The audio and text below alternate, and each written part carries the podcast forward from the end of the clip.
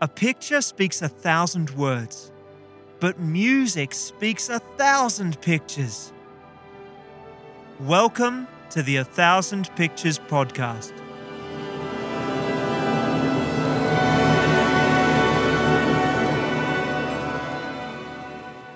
Hi, my name's Scott Wilson. I'm a conductor and I'm passionate about classical music. In this podcast, we discover the music of one of our greatest art forms. We listen to a new piece in each episode, I share insights into the music, and over time, I'll take you on a journey through classical music's composers, musicians, and history. Everything's discussed in an easily digestible way, and no prior knowledge is needed. This podcast is for you. I love Shostakovich's Symphony Number 10. It has a rawness that strikes straight at the core of the listener. It's intense and battle like, driving the music forwards from the very first chord. This piece doesn't let you out of its grip.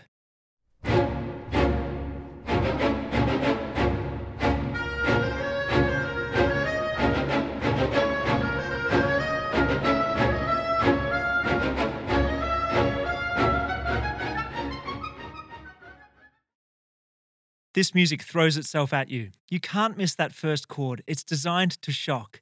Every member of the string section is taking their bow and pulling it across their instrument, briefly, intentionally, and with as much weight as possible. They're aiming for bite in the sound, so it comes to you with full body impact.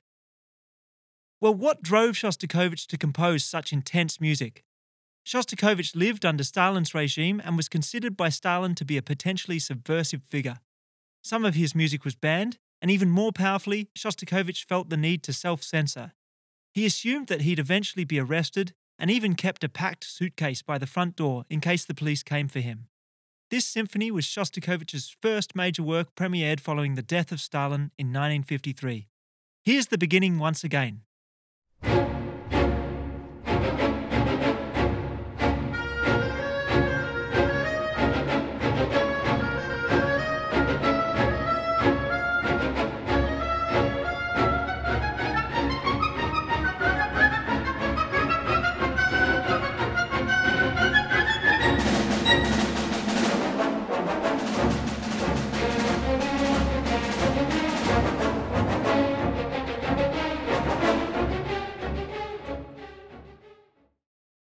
It's terrifying, isn't it? At best, the music's a chase, at worst, it's a desperate flee for survival.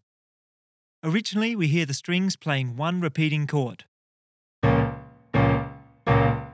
when Shostakovich doubles the number of chords, the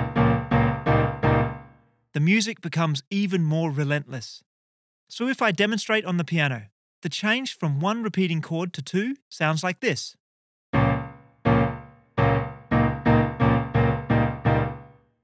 Adding even more tension in the music is the woodwind melody above the chords. It's wild, almost shrieking in character. Let's have a listen.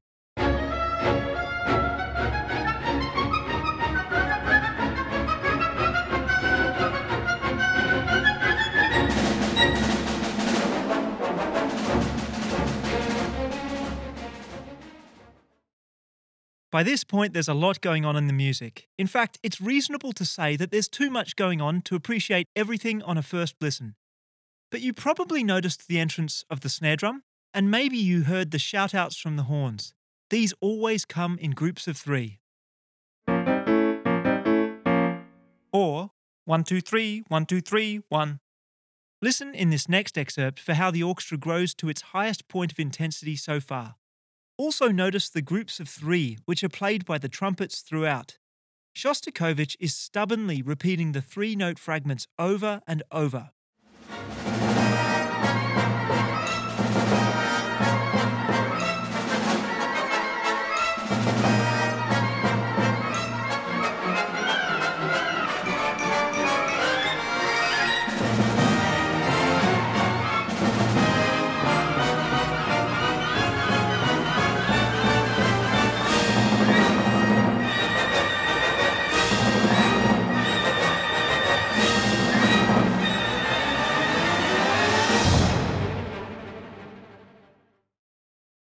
Music is unrelenting. There's no time to breathe. Perhaps it makes us feel unsettled, or maybe even frightened. Certainly, it's exciting too. In the last two episodes, I said music is a celebration of the beauty of sound, and or the communication of emotions through sound. Even though I'd struggled to characterize this piece as beautiful, the musicians continue to craft their sound with the deepest attention to quality. But am I right when I say music is the communication of emotions through sound? Well, no, this isn't strictly accurate. This is because sound, of course, doesn't actually communicate anything. Sounds just exist. And this is the important point. Music invites the listener to be part of the creative process. In music, there are three creatives. The composer imagines the sounds and communicates them to the musicians through musical notation. The musicians read the notation and perform the sounds. And the third creative is the listener, who hears the sounds and is provoked to have an emotional response by the sounds. Crucially, there's no right or wrong response to a piece of music. You are the third creative. It's you who has an individual response to what you hear, and you are the one who invests your emotions in these sounds. In fact, you're already an expert at doing this. You've been doing it your entire life. When we hear music, it makes us feel. But trusting that response can be challenging when the style of music is unfamiliar. That being said, every listener to this episode has already trusted their emotional response to this music. And this should be reassuring. You responded to the opening of Shostakovich's Symphony No. 10 before I gave you any information. Though knowing the history of a piece may deepen your response, this knowledge isn't necessary in order to invest emotionally in the music. Furthermore, though I love sharing my responses to the music with you, these are merely springboards for your own creativity. Be the third creative, invest in the sounds you hear, and interpret them in any way you feel. So back to the music. Endlessly running notes are ratcheting up the tension. Halfway through this excerpt, the timpani, the big kettle drums, begin playing groups of three notes. And then notice the entrance of the brass and snare drum, who also play the three note figures, but twice as fast as the timpani.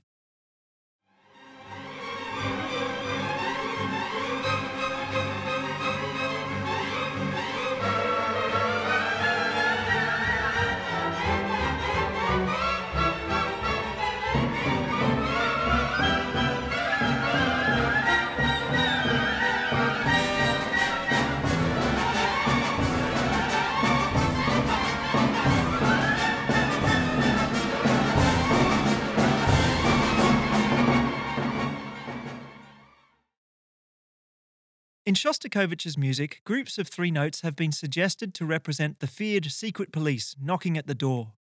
For me, the story's plausible, but even if it's not true, it's a great frame of reference for listening to the music. For example, listen again to the instruments playing the three note knocks. It's one trumpet, one trombone, one snare drum, and the timpani. Chaos surrounds them, but they are in charge. They're playing music that's decidedly militaristic, precise, and uncompromising, and it's them who are knocking at the door. Does this music give some insight into the exhausting desperation of life under Stalin?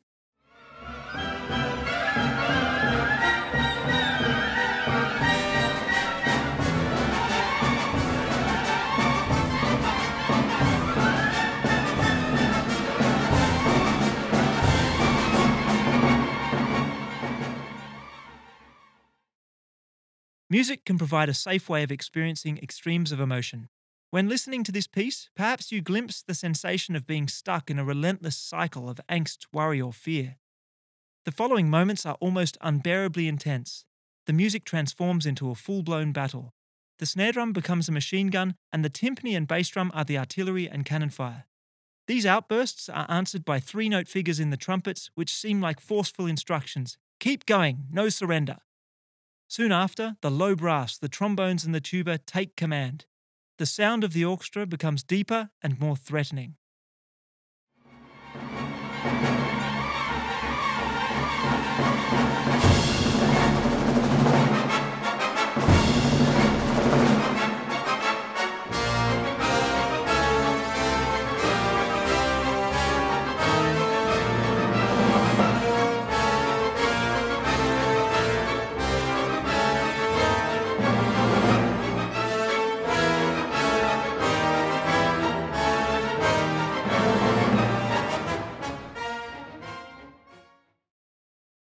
Well, that's the awesome power of brass instruments on full display. The brass section four horns, three trumpets, three trombones, and a tuba. Just 11 musicians in all. are able to dominate the other 70 musicians of the orchestra without any trouble. But there's a wonderful little known fact. When they finish playing, these musicians take their instruments, give them a shake, and let out drips of water onto the ground. This is the condensation from their breath. And wonderfully, even in the world's most prestigious concert halls, a little puddle forms on the floor next to each brass player throughout a concert. This is something that has united brass instruments since the very first horn of a ram was sawn off and blown through.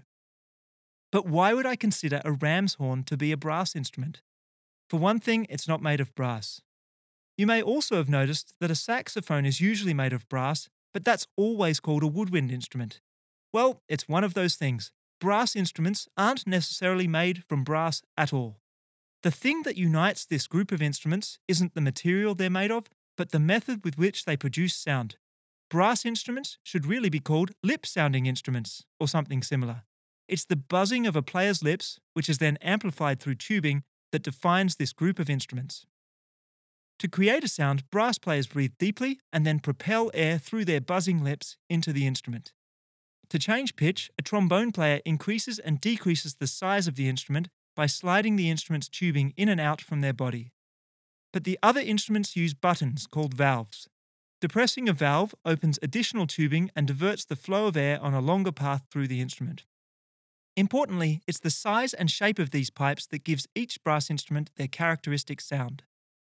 Horns, trumpets, trombones, and tubas sound different to one another because their tubing and the bell at the end of the instrument are shaped in a specific way. So, even though the coiled tubing of brass instruments looks spectacular, each of these pipes is necessary for producing the unique sound of each instrument. In the next episode, we'll take a look at woodwind instruments. But for now, let's hear the brass section in action once again. More powerful music, this time answered by enormous, perhaps even threatening notes on the timpani.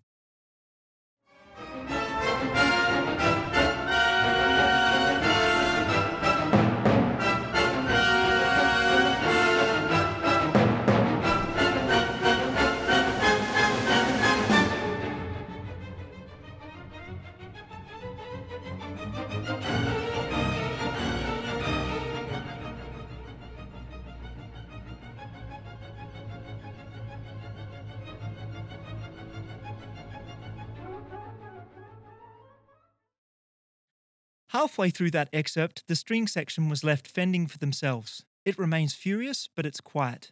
I'll replay that moment. It takes a lot of discipline for an orchestra to play such quick music at a low volume, but it creates excitement and adds to our feeling of anticipation. Remember, however you respond to the music is unequivocally correct. It's your imagination, your response, and your emotions.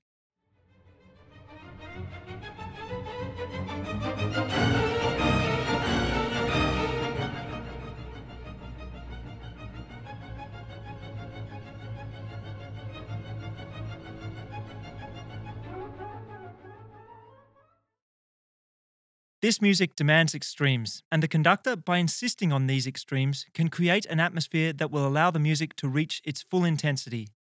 When conducting this piece, I want to push the orchestra to its limits, whilst ensuring that we don't lose control. My hope is that we'll achieve a state of relentless focus, and this can allow magic to happen in performance. Right, here comes the ending. The music will build from quiet strings with flute and clarinet to the full orchestra, led by the brass and percussion sections. We hurtle all the way to the finish line.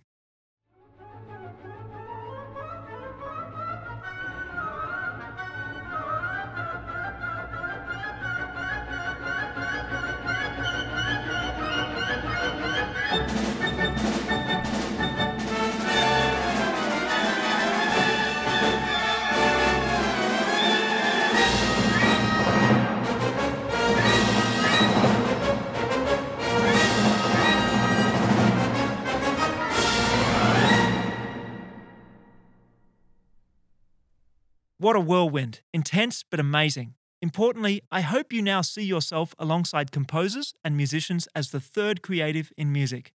It's you who celebrates the beautiful sounds and who creates an emotional response to the music. Having discussed my definition of music over the first three episodes, I look forward to moving on to explore how music actually works over the coming weeks.